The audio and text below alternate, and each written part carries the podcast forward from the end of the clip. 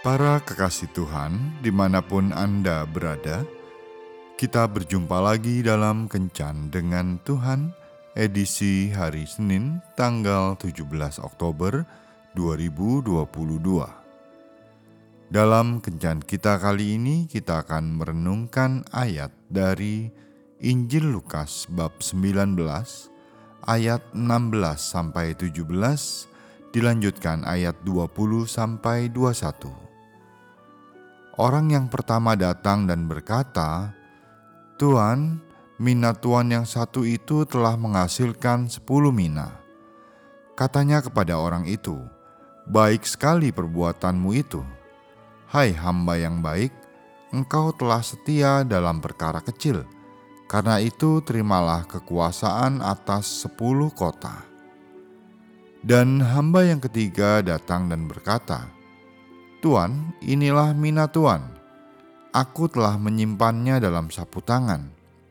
Sebab aku takut akan tuan, karena tuan adalah manusia yang keras. Tuan mengambil apa yang tidak pernah tuan taruh, dan tuan menuai apa yang tidak tuan tabur." Sahabat Kencan dengan Tuhan yang terkasih, seorang wanita menikah dengan pria yang dijodohkan oleh orang tuanya. Ia menikah dengan pria itu karena tidak ingin mengecewakan kedua orang tuanya. Wanita itu menjalani hari-hari pernikahannya dengan hati yang merana, ditambah lagi dengan sikap suaminya yang selalu ingin dilayani. Suaminya mau agar tepat jam enam pagi, sarapan sudah harus terhidang di meja makan. Meski berat, wanita itu mencoba untuk memenuhi semua kebutuhan sang suami. Memasuki tahun ketiga, suami yang tidak dicintainya itu meninggal dunia.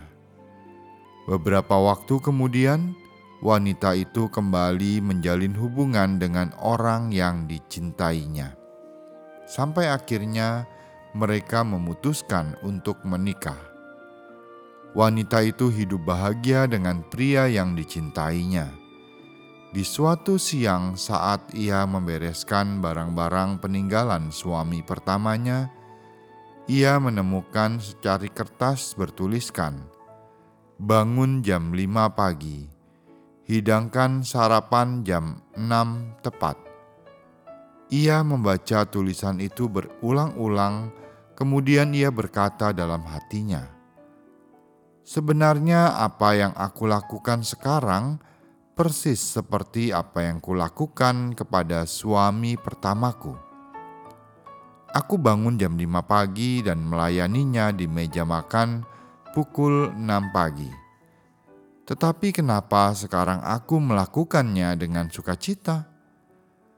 Ternyata cinta membuat segala sesuatunya berbeda.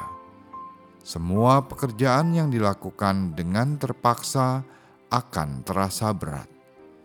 Meskipun sebenarnya tergolong pekerjaan ringan, sebaliknya pekerjaan berat tidak terasa sukar untuk dilakukan kalau dilakukan dengan sukacita." Apa yang dialami wanita itu merupakan gambaran kasih dan pelayanan kita kepada Tuhan. Jika kita melayani Tuhan karena kita mencintainya, maka kita akan memberikan waktu yang terbaik untuk hal-hal yang berhubungan dengan kerohanian dan melayaninya. Seperti hamba-hamba yang baik dalam perumpamaan yang diberikan Tuhan Yesus. Hamba yang baik bertanggung jawab dan memaksimalkan apa yang dipercayakan tuannya kepadanya. Tetapi jika kita tidak mengasihi Tuhan, maka kita akan terpaksa untuk melayaninya dan tidak berminat untuk hal-hal yang bersifat rohani.